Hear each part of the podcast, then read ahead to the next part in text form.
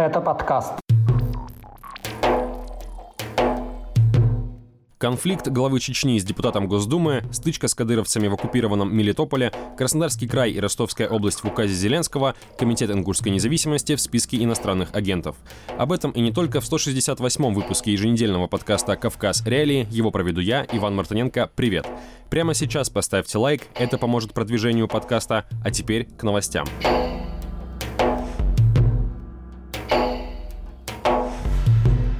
Глава Чечни Рамзан Кадыров вступил в конфликт с депутатом Госдумы от КПРФ Михаилом Матвеевым. Причиной стали высказывания парламентария о мусульманах в России. В частности, Матвеев допустил столкновение с ними после окончания войны в Украине. Депутат говорил об этом в контексте конфликтов с мигрантами в стране. Я думаю, что когда СВО закончится и вернутся с фронта там полмиллиона э, или больше э, наших ребят, то вот тогда, я думаю, начнутся основные такие столкновения, скажем так, между теми, кто к этому времени уже почувствует себя хозяевами в нашей стране, да, и их настоящими хозяевами, настоящими хозяевами нашей страны. Интервью Матвеева было опубликовано 3 января. Кадыров отреагировал на него через 20 дней в своем телеграм-канале. Он оскорбительно высказался о депутате и предложил его, я цитирую, «вытурнуть». Вскоре Матвеев записал покаянное видео. Он подчеркнул, что говорил исключительно о мигрантах и неких радикалах, и извинился.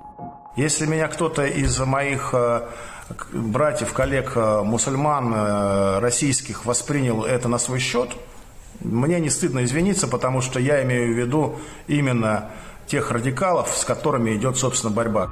Дальнейшего публичного развития конфликт не получил. В Госдуме и КПРФ недовольство Кадырова депутатам не комментировали, но и требование главы Чечни, чтобы Матвеева проверили компетентные органы, осталось в Телеграме. В 2023 году в России действительно ухудшилась ситуация с правами живущих в стране мусульман. Например, в регионах участились облавы на получивших гражданство бывших мигрантов, в том числе в мечетях. Зачастую задержанным вручают повестки или сразу доставляют военкоматы для отправки на войну в Украину, писал сайт «Север Реалии». Вместе с этим в России продолжаются конфликты на почве нетерпимости к мусульманам, например, из-за ношения религиозной одежды. Кроме того, в СМИ регулярно появляются сообщения о притеснениях верующих в местах лишения свободы в немусульманских регионах. Только за последний месяц стало известно как минимум о трех таких случаях. На давление по религиозному признаку жаловались осужденные из Дагестана, Ингушетии и Чечни. Рамзан Кадыров, который нередко пытается выступать в роли защитника ислама, реальные случаи нарушения прав мусульман в России игнорирует, не говоря уже о нарушениях прав жителей самой Чечни, из-за чего в отношении главы республики, членов его семьи и ближайшего окружения действуют санкции стран Запада. Скачивайте приложение «Кавказ Реалии», чтобы оставаться на связи в условиях военной цензуры в России. Ссылки на приложение вы найдете в описании к этому выпуску подкаста. До какого числа он у вас? Что? До какого числа был? Бессрочный. Бессрочный да. боевик у нас считается недействительным. Да мне похуй, что вам считается, я командир батальона, что вам считается. Командир мне полка выдал, то все. На неделе стало известно о стычке с кадыровцами на блокпосту в оккупированном Россией украинском Мелитополе в Запорожской области. На опубликованной в телеграм-каналах записи, предположительно, сотрудник военной полиции останавливает автомобиль «Мерседес» с московскими номерами. Внутри него люди в камуфляжной форме. Постовой просит у них документы, разрешающие проезд. Делает замечание, что в пропуске не указана дата окончания срока его действия, из-за чего документ не может считаться действительным, и просит прижать машину к обочине для дальнейшей проверки. Вместо этого водитель выходит из автомобиля, тогда постовой взводит свой автомат, и тут же к нему с пистолетом подбегает один из пассажиров. Стреляй! Далее на видео бойцы наносят удары остановившему их сотруднику и ругаются на него матом, в том числе угрожая изнасилованием. Как выяснилось, устроившие стычку военные – это бойцы чеченского батальона «Восток Ахмат», входящего в структуру российской армии. Командиром подразделения с лета прошлого года является Ваха Хамбулатов. Именно он на видео угрожает пистолетом сотруднику военной полиции. Глава Чечни в своих публикациях называет Хамбулатова дорогим братом. Осенью командир батальона «Восток Ахмат» получил в Грозном высшую награду республики – орден Ахмата Кадырова. Известно также, что в начале 2000-х Хамбулатов состоял в одном из ичкерийских отрядов, но затем перешел на сторону российских войск, служил в личной охране Рамзана Кадырова. В Украине Хамбулатов воюет с 2014 года. В Грозном конфликт на блокпосту в Мелитополе прокомментировали через три дня после появления сведений о нем. Это сделал министр информации Чечни Ахмед Дудаев. Он заявил, что стычка произошла в прошлом году, отверг какую-либо вину кадыровских бойцов, а их грубое поведение объяснил психологическим состоянием. Военный аналитик Дэвид Шарп в комментарии сайту «Кавказ Реалии» объяснил стычку в Мелитополе низким уровнем дисциплины в подразделениях армии России из Чечни.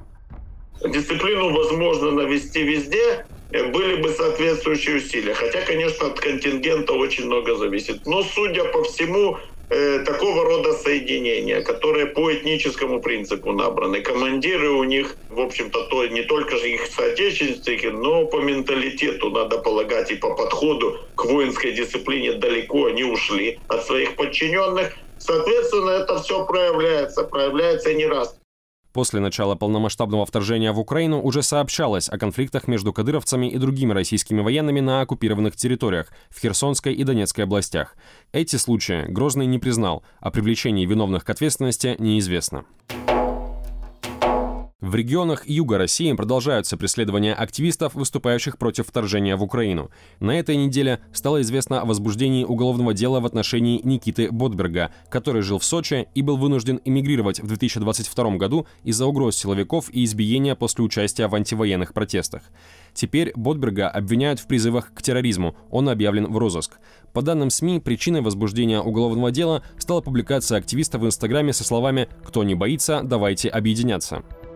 Тем временем в Волгограде 24 января были временно задержаны сборщики подписей за выдвижение политика Бориса Надеждина кандидатом в президенты России.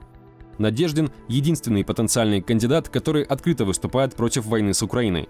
Волгоградских сборщиков подписей за его выдвижение задержали в местном кафе «Вкусная точка», это бывший Макдональдс. С них взяли объяснение. Полицию вызвал директор заведения, куда пришли активисты. Он же позднее написал заявление в МВД, содержание которого пока неизвестно. 25 января сторонника Надеждина доставили в отдел полиции в Краснодаре. Об этом редакции «Кавказ Реалии» заявил сам активист Дмитрий Новожилов. По его словам, полицию вызвали охранники торгового центра, где он собирал подписи. После дачи объяснений Новожилова отпустили без составления какого-либо протокола. Активист утверждает, что его удерживали в отделе МВД около 6 часов. Еще одна резонансная новость последних дней, которая касается Юга России – подписание президентом Украины Владимиром Зеленским указа об исторически населенных украинцами территориях Российской Федерации. Согласно тексту документа, Киев собирается разработать план по сохранению национальной идентичности украинцев России, в том числе на исторически населенных ими землях. Такими, наряду с Белгородской, Брянской, Воронежской и Курской областями, значатся также Ростовская область и Краснодарский край.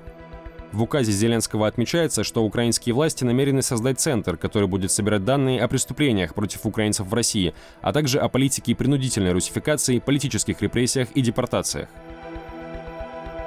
Ранее, напомню, украинские политики подняли вопрос о независимости национальных республик Северного Кавказа. О намерении бороться за их свободу в Киеве объявили вскоре после начала полномасштабного вторжения России. Одно из созданных позднее объединений кавказцев, Комитет ингушской независимости, на прошлой неделе, 19 января, в России внесли в список иностранных агентов. Это решение для сайта «Кавказ Реалии» прокомментировал глава объединения Ансар Гаркхо. В целом, я не думаю, что это как-то глобально может повлиять на нашу работу. Тем более мы сейчас работаем активно тем, что мы создаем правозащитную организацию, департамент правозащиты мы хотим от Комитета ингушской независимости создать. Для этого мы собрали юристов, международников. Э, скоро мы, скорее всего, объявим об этом проекте. Департамент будет заниматься именно политическими репрессируемыми людьми, которые попали в Интерпол по красной линии, по синей ветке. И, конечно же, вот это признание России нас инагентами лишний раз как бы добавляет нам актив вес нам добавляет в этом деле. Лишний раз доказывает том, что мы на правильном пути. На этом у меня все. Это был 168 выпуск еженедельного подкаста «Кавказ Реалии».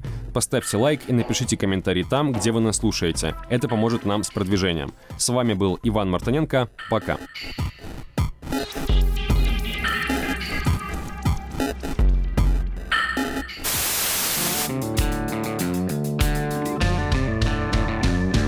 Студия подкастов «Радио Свобода». Человек имеет право. Время свободы. Американские вопросы. Кавказ подкаст. Атлас мира. Цитаты свободы. Скучно не будет. Слушай на всех подкаст-платформах. Просто надень наушники. Подкасты «Радио Свобода».